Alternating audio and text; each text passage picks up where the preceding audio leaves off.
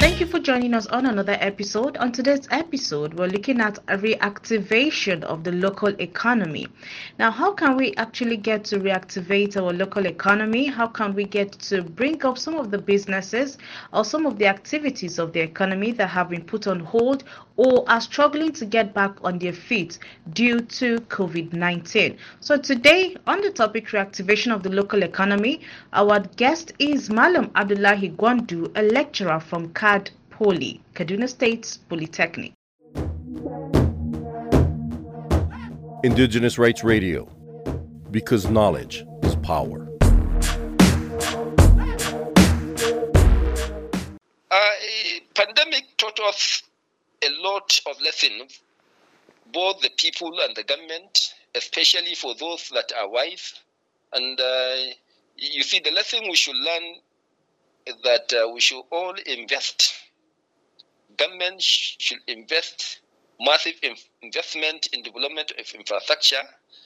Government should do the best it can to attract both local and foreign investors to invest in industries and businesses in Nigeria.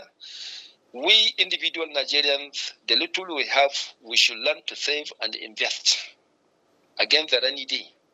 Rainy day like coronavirus and other situations that uh, we cannot predict.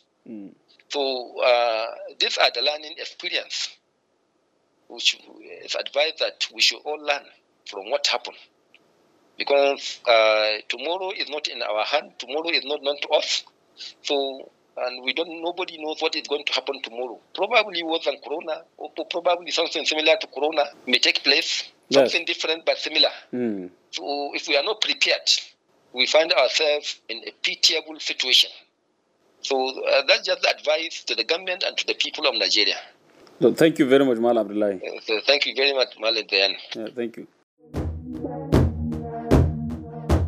Indigenous Rights Radio, because knowledge is power.